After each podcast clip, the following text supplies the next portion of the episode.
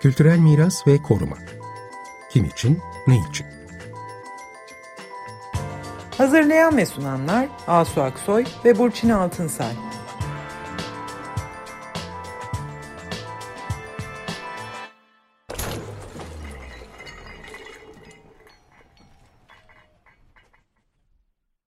Merhabalar, ben Asu Aksoy.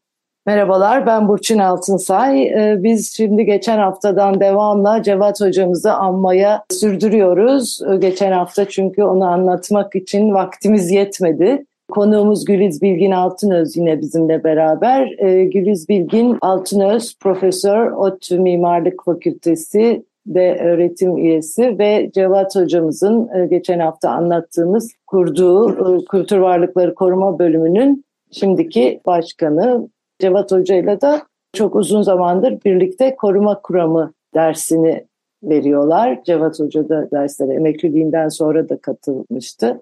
Güliz'de ODTÜ'nün kuruluşunu konuştuk. ODTÜ'nün önemli projelerinden Kebam projesini konuştuk. Evet, yani evet, Kebam... Tekrar hoş geldiniz. Güliz'e hoş geldiniz deme fırsatı bile kalmadı. Hızlı hızlı ilerliyoruz. Profesör Doktor Cevat Erder tekrar hatırlatmak için 25 Eylül'de kaybettik ve kendisini anmaya e, devam ediyoruz bu programda. Çok zengin kişilikli bir hoca ve bir korumacı.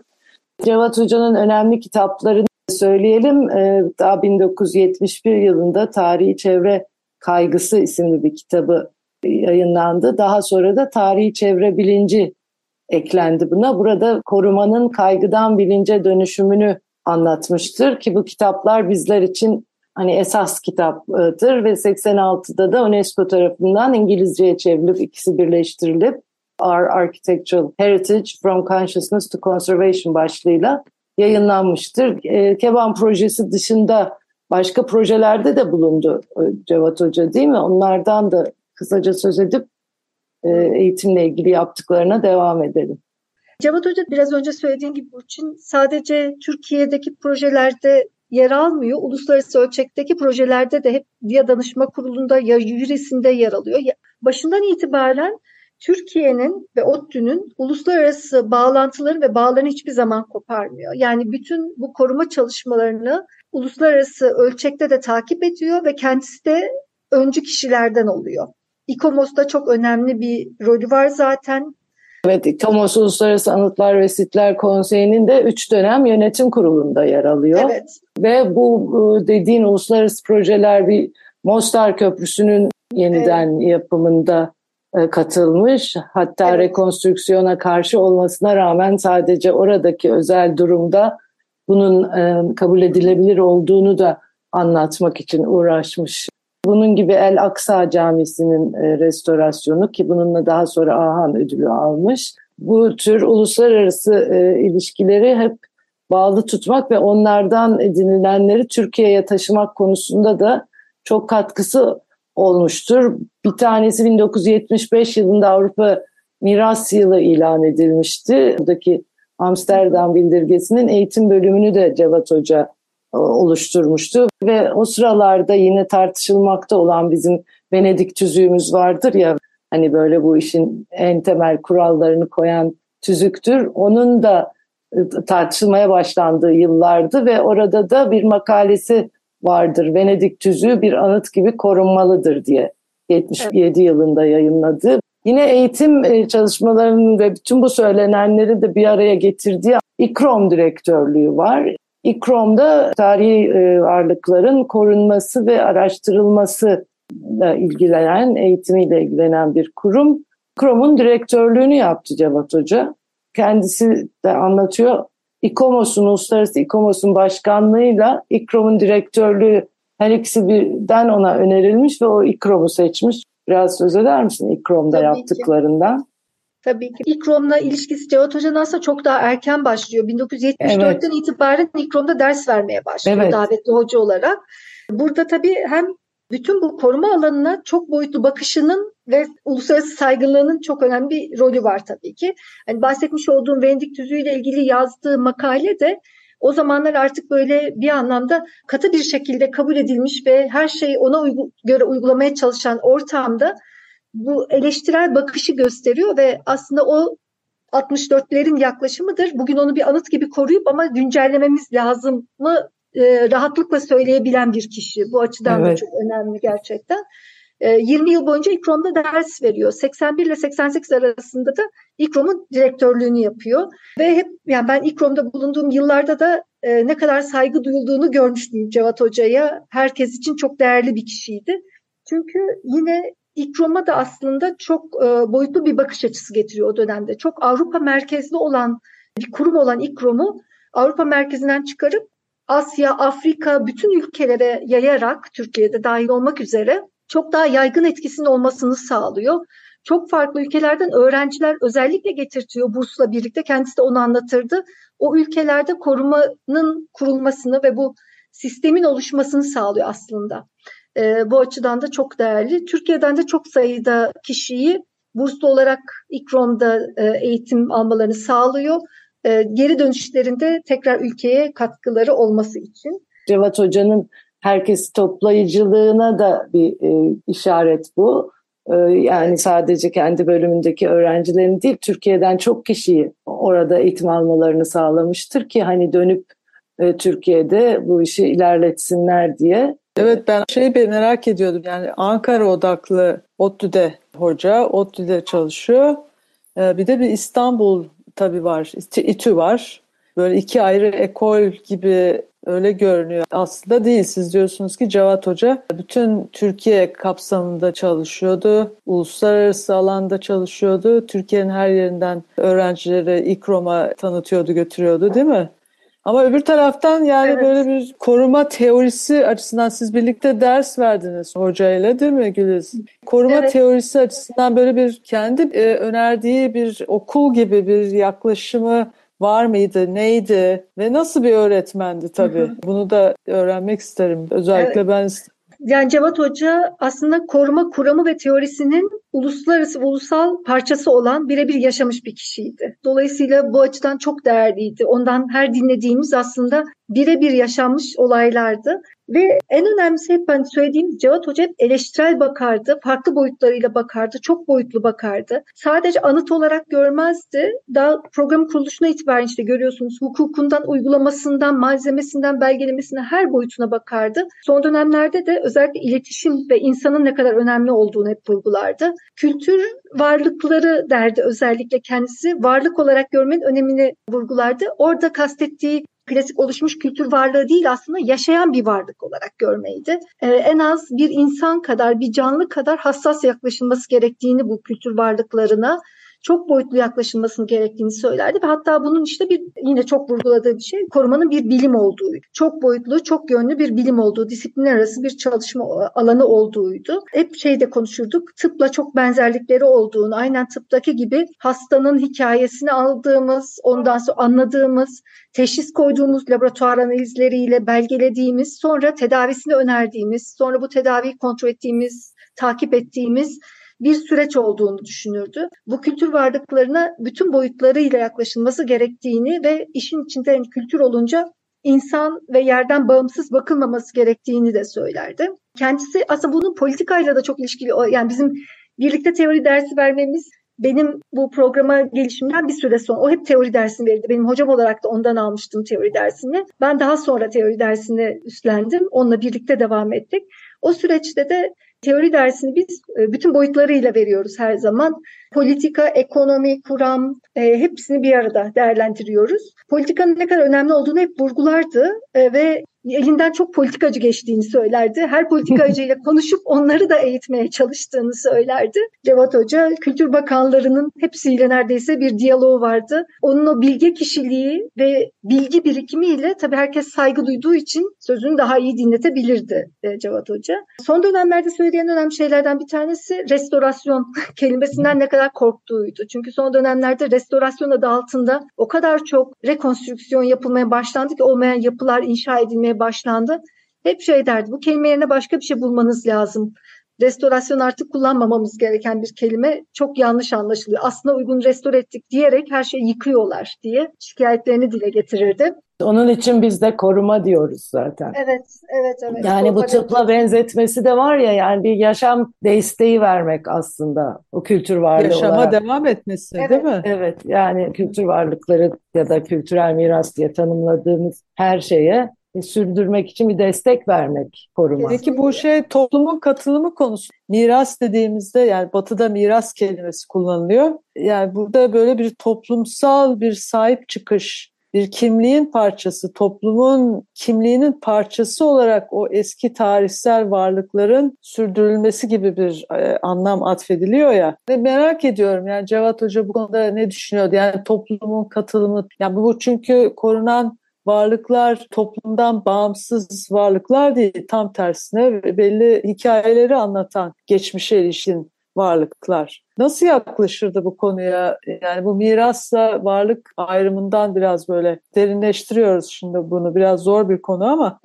Evet yani aslında topluma çok önem veriyordu. Toplumun sahip çıkması için anlaması gerektiğini ama bizim de toplumun nasıl gördüğünü anlamamız gerektiğini söylerdi. Ancak miras konusunda çok e, mesafeliydi Cevat Hoca. Aslında Avrupa'daki miras kavramının kullanılmasının nedeni daha sahiplenilmesini sağlamakken Türkiye için bunun çok uygun olmadığını düşünürdü. Türkiye'de miras yedi gibi bir kavramın da olmasıyla birlikte miras dediğimizde bunu kaybetme riskimizin de çok yüksek olduğunu o yüzden varlık bir canlı gibi yaklaşmanın daha önemli olduğunu Türkiye için söylerdi. Ama yani bizim son dönemlerde yaptığımız çalışmalarda biz arazi çalışmalarımıza da katılıyordu Cevat Hoca. Yani 2019'a kadar gittiğimiz arazilere ki son dönemlerde kırsal miras özellikle çalışmaya başlamıştık alan ölçeğinde. Bütün arazi çalışmalarımıza katılıyordu. Orada farklı paydaşlarla görüşmek, konuşmak, onları anlamak ve anlatmak konusundaki hassasiyetini hep dile getiriyordu Cevat Hoca da.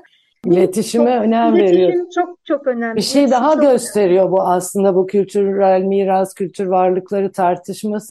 Son yıllarına kadar bunları yeniden yeniden sorguladığını ve tekrar tekrar Kesinlikle. üstünde düşünüp etrafındakileri de düşündürtmek için uğraştığının e, göstergesi. Hani artık tamam Kesinlikle. tanımları yaptık bitti diye Yok. hiçbir zaman bakmadı. Evet, Hmm. alanın dinamiklerinin her zaman farkında olup kendisi de son derece dinamik bir insandı ve eleştirel ve sorgulayan bir insan. Cevat Hoca her zaman meraklı, Evet. e, eleştirel, sorgulayan bir kişiydi ve o merakında bizleri Kışkırtıcı. gençleri aşılamayı çok severdi.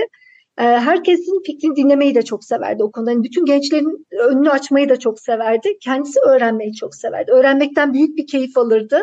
Bizlere de hep onu öğretti zaten. Yani hiçbir zaman bir şey bitti dememeyi öğretti. E, sürekli olarak daha neleri yapabiliriz, başka ne yapabiliriz, bu doğru mu diye sorgulamayı öğretti. O yaşında bütün bunları sorguluyor olması da bunun göstergesi gerçekten de. Sürekli kavramların etkilerini, başka bir şey bulunup bulunamayacağını sorguluyor olması bunu gösteriyor bize de. Bu şeyden bahsettiniz demin bu kırsal alanlardaki işte kaybolmaya yüz tutan e, Türkiye'nin kırsal e, mirası ben kelimesini kullanacağım varlıkları. Yani yine merak ediyorum Cevat Hoca ile çıktığınız zaman yani nasıl bir yaklaşım, nasıl ne tür sorular? Yani çünkü kırsal dediğimizde oradaki köylülerden ve köylü pratiklerinden ayrı düşünülemeyecek bir şeyden bahsediyoruz. Kesinlikle. Ve Türkiye'de gerçekten e, şu anda e, çok büyük bir tehdit altında olan da bir kırsal e, mirastan bahsediyoruz. E, Böyle bir iki belki şey anekdot anlatabilirsin yani nasıl çalışıyordunuz? Evet. Evet yani mesela son dönemlerde gittiğimiz iki kırsal yerleşim Cevat Hoca ile biri Manisa'nın Salihli'nin Kemerköy'üydü. Diğeri de Tekirdağ Gaziköy, Ganos eski adıyla. Bunlar da hep çok katmanlı kırsal yerleşimler. Yerleşimlerde hayat neredeyse bitmek üzere. Kırsalda hep böyle bir sorun var zaten. Cevat Hoca da bizimle birlikte araziye gelip hem bütün alanı gezip hem de köy kahvesine oturup bütün köylülerle nelere ihtiyaçları var, onlar nasıl görüyor bu alanı, onlar bu bizim hani değerli gördüğümüz şeylerde neleri değer olarak görüyor, neleri sorun olarak görüyor. Bunları anlamaya çalışırdı. Ve tabii ki yine kırsalda yaşadığımız en büyük problem yöneticilerle orada yaşayanların aynı şeyi değer olarak görmemesi. Yani yöneticilerin birçoğu için kırsal eğer bir tarihi değeri varsa turizm için bir girdi sadece. Başka bir önemi yok. Ama orada yaşayanlar için hayatın parçası. Bu ikisini yöneticileri de toplantılarımıza çağırıyorduk. İkisini bir araya getirmek yani aslında bir anlamda moderatörlük yapma işini hmm. de üstleniyorduk. Yerelde yaşayanlarla onu yönetenler ve karar vermeye çalışanlar arasındaki birbirlerini anlama ve dinlemeyi sağlamaya çalışıyordu. Nasıl bir öğretmendi diye de bir sorumuz vardı sana. Mesela bizzat bir sınıfta ondan ders dinlemiş olmasan da o, birlikte olduğun zaman işte bu sürekli sorguladığı için, sürekli kışkırttığı için hep bir şeyler aktarırdı. Evet. E, ve öğrencilerinin yazdıklarından da e, şimdi hatırladıklarım işte otla, böcekle orada işte ne kadar meşgul olursanız olun bir kuşun banyo yapmasını da kaçırmayın gibi şeyler yani böyle bir yere gittiği zaman sadece o kültür varlıkları değil bütün her şeyle kendisi de ilgili olduğu için herhalde onu da aktarıyordu. Evet, tamamen bütün yani çok boyutlu bakıyordu işte başından itibaren bizlere de hep onu öğretti. Bence Cevat Hoca'nın hem yüksek lisans hem doktora tez öğrencisi olma şansını yakalamış bir kişi olarak evet. gerçekten ondan çok şey öğrendim. Yani, yani biz bugün böyle çok boyutlu bakabiliyorsak aslında veya bizim bu kurumumuz veya çevremizdekiler Cevat Hoca'nın çok çok büyük bir etkisi var. Yani şu anda konuştuğumuz o bütünleşik koruma, işte kültürel peyzaj, her şey kültür ve insanı bir arada içeren dediğimiz şeyleri çok erken dönemlerden itibaren yaptığını görüyoruz aslında. Hep bütün olarak bakıyor. Doğaya, kültüre, yapılı çevreye, insana, ekonomisine, politikasına hepsine bir bütün olarak bakmayı başarabilmiş bir kişi. Başta İstanbulluydu, sonra Ankara'ya gitti. Profesyonel yaşamının çoğu İstanbul dışında geçti. Ama son yıllarında tekrar İstanbul'da da bir ayak oluşturmuştu. Burada da yaşıyordu ve her türlü e, toplantıya gelir. İşte sokaktaki aktivist hareketlere de gelir, destek verir. Orada da var olur. E, yapılan forumlarda hep konuşur e, ve her zaman da değişik bir bakış açısı olduğu için ilginç ve farklı bir yaklaşımla dikkat çeker ve hani o olayın da gündeme gelmesini sağlardı. En son İstanbul SOS e, bu UNESCO'ya UNESCO karşı forum evet. Karşı forumda da vardı. Orada galiba. da konuştu tabii evet. Şimdi ne yazık ki o da rahmetli oldu Kadir Topbaş. İstanbul'un e, Dünya Miras Listesi'nden çıkarılışı sırasında böyle bir gazetelere de hatta yansıyan karşılıklı atışmaları vardı. Orada hiç unutmuyorum Kadir Topbaş şöyle bir şey demişti. Biz de biraz mimarız bu işleri yaparız gibi bir şey demişti. Cevat Hoca da buna cevaben biraz mimar olmak yetmez bu işin uzmanı olmak gerekir diye bir yanıt vermişti. Böyle de hep e, mizah tarafı da güçlü. Belki şeyden de bahsetmek iyi olabilir çok kısa olarak da. İkrom'da e, direktörken de şöyle bir şey başlatıyor. Daha önce hiç yapılmamış olan bir çalışma olarak. İtalya'daki sağ ve sol tandanslı gazeteleri her gün o gazetelerde korumayla ilgili haber çıkıyor. Onları inceliyor, inceletiyor bir araştırma olarak ve ondan sonra da bu gazetecilerle iletişim kurarak korumayı daha fazla halka nasıl farkındalık yaratabiliriz diye de bir çalışma başlatıyor. Yani bu iletişime ve farklı gruplara verdiği önemi de gösteren bir şey bence. Aslında Cevat Hoca ne İstanbulluydu ne Ankaralıydı, Anadolu'luydu. Onu da söylemek hmm. lazım. Anadolu'nun her köşesi onun için çok değerliydi. Anadolu'nun çok zengin bir yer olduğunu sü- sürekli söylerdi zaten. Ve kim nereden çağırırsa, kim nasıl bir şeyin için destek isterse oraya giderdi. E, dünya vatandaşı da diyebiliriz evet. hani klasik anlamıyla. E, Şeyi de söylediniz demin değil mi? Yani bu Türkiye İKOMOS Milli e, Komitesi'nin kuruluşunda da galiba. Orada da bulundu tabii ve başkanlarından e, İKOMOS Türkiye Milli Komitesi'nin başkanlığını da yaptı. E, ama kurulması aşamasında da vardı.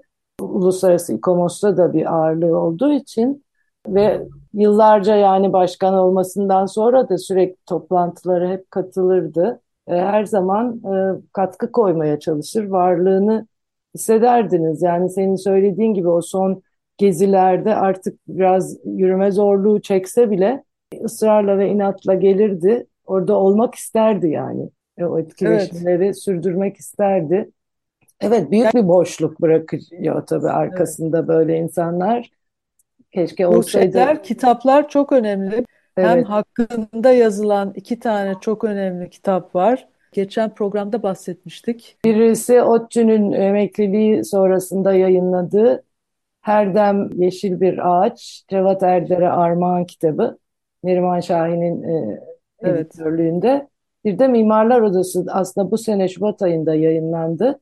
Mimarlar Odası tarihinden portreler dizisi içinde Cevat Erder kitabı. Bu da Bülent Tuna ve Selcan Coşkun editörleri. Orada da çok değişik kesimlerden, ailesinden, işte dostlarından, öğrencilerinden yazılar var ve hepsi çok ilginç yazılar. Onu çok güzel anlatıyor. Her yönüyle anlatıyor. Bunları da okumak isteyenler bakabilirler. Evet, kendisi bir arkeolog bu arada. Onu da geçen programda söylemiştik. Sonra yani bu da önemli bir nokta aslında. Türkiye'de çünkü bu koruma alanı mimarlar daha çok aslında bir arkeolog olarak bir mimarlık fakültesi bünyesinde bir tarihi varlıkların korunması programını başlatabiliyor. Güliz siz e, tabii talebesi olarak çeşitli böyle kayıtlar var galiba değil mi Cevat evet. Hoca'nın? Evet, evet. Ee, Birlikte ders verirken arazilere gittiğimizde e, ara ara onun o güzel anlatılarını kaydediyorduk kendi sesinden. Şimdi biz sizden öyle bir ricada bulunmuştuk geçen hafta. Ee, bize böyle onun sesinden böyle bir e, küçük klip bize hazırlar mısınız diye. Birazdan e, bu kaydı dinleteceğiz. E, böylece Cevat Hoca'yı sesinden radyoda kayda almış olacağız tekrardan. Yani çok daha geniş sayıda insan Cevat Hoca'yı duyacak. Çok da iyi olacak. Teşekkürler bu şey içinde. Yani çalışmanız içinde. Şimdi ne yaptığımın farkındasınız değil mi? Ben kendimin belgeselini hazırlıyorum ve siz de kendinizin belgeselini yapmanız lazım. Eğer bu meslekte kalacaksanız bu tür bir belgesele ihtiyacınız var. Çünkü sizin de benim de annem babam nasıl beni etkilemişse civarım nasıl beni eğer ben Fatih'te öyle bir yerde bulunmuşsam nasıl etkilemişse hatta biraz daha ileri gidersek o medrese gibi o şeyden çıktı, kütüphaneden çıktıktan sonra biraz gidiyorsun, bir sokağa bakıyorsun. Kız taşı dedikleri nefisli sütun. Niye kız taşı diyorlar? Ve Roma devrinden kalma. Alttaki Kahire'de kız heykelli şeyleri vardır, rölyefi vardır. Ona da bakıyorsun. Biraz sonra meyhanelerin önünden geçiyorsun böyle küçük dükkanlar. Bir adam ney çalıyor. Kim o biliyor musunuz? Meyzen Teylik. Ben böyle öğrenci olarak rastladığım vakalar bunlar. Ondan sonra biraz yürüyorum. Sol tarafımda bir park var. Kırık Kanat Parkı. Ölmüş, ilk ölmüş pilotlarımız için yapılmış parktır orası. O parkın arkasında etfaiye vardır. Etfaiyeler çıktıkça ben de etfaiyeci olmak isterdim. Çünkü kırmızı şeyler gerçekten için, için giderler. Ben de etfaiyeci olacağım diye iddia ettiğim yerlerden bir tanesi. Şimdi oradan biraz yürüdükten sonra su kemerleri. Roma su kemerleriyle baş başasınız. Biraz hızlı itersen vefa bozusuna giriyorsun. Intangible values dedikleri. Onunla kayıp. Sonra Şehzadepaşa Camii. Şehzadepaşa'nın camii bitmeden bir cadde başlar. O caddede bugün İstiklal Caddesi'ni zannettiğiniz bütün sinemalar, tiyatrolar, oyunlar hepsi oradaydı. Millet sineması falan. Ondan sonra Beyazıt Meydanı'na geliyorsunuz. Beyazıt Meydanı'nda işte İstanbul Üniversitesi giriş kapısı var sol tarafta. Giriş kapısından biraz ileri gittiniz mi Beyazıt Camii. Beyaz Camisi'nin arkasında sahaflar. O sahaflarda bütün yazarlar. Ben de o sırada hukuk okudum. İki sene hukuk okudum. Okuldan efendim? İstanbul Üniversitesi'nde İstanbul Üniversitesi. Hüsnü Veldet Velideoğlu hocamdır benim. Medeni hukuk hocam. İşte Beyazıt Camisi'nden sahaflara geçtikten sonra Çemberlitaş. Çemberlitaş'tan sonra yokuş aşağı iniyorsunuz. İnerken iki tarafında türbeler. Ondan sonra Sultanahmet'e iniyorsun. Sultanahmet Camii karşında. Yani dünyanın en güzel camilerinden bir tanesi. Alman Çeşmesi orada. O büyük Mısır'dan getirilmiş obelisk orada. Ondan sonra biraz sola doğru yürürken karşınıza Ayasofya geliyor. Şimdi bu çocuğa yazık olmuyor mu tramvayla giderken, orada giderken Ayasofya'dan iniyorsunuz Gülhane Parkı. Gülhane Parkı'ndan baktığınız zaman Babali Kapısı. Biliyorsun Babali Kapı demek. Eminönü, Eminönü'nden sonra Galata Köprüsü, Galata Köprüsü'nden de okuluma giderdi. İşte zavallı bir çocuk böyle şey yapardı. Evet bitirdim hocam. Ve bu size örnek, sizin de kendi kişisel e, belgeselinizi yapmanız lazım. Ve bu çok etken bir şey. Bilmiyorum, hocam da öyle zannediyor. Yani kendi belgeselini yaparken başka belgesellerde kullandığın metodolojiyi kullanacaksın. Ve bunlar da yaptığın e, şeylerle, objelerle, nelerle ilişkisini kuracaksın. Sevgili Cevat hocamıza böylece e, bir daha uğurlamış, almış oluyoruz. Herhalde onun düşüncelerini yaşatmaya çalıştığımızı düşünüyorum. Bu program da aslında onlardan biri. Evet. Hoşçakalın. Çok teşekkür Güliz hocam. Teşekkürler. Ben teşekkür ederim. Çok sağ olun. Cevat Hoca'yı bir kez daha sizlerle birlikte anmış ve anlatmış olduk. Çok sağ olun.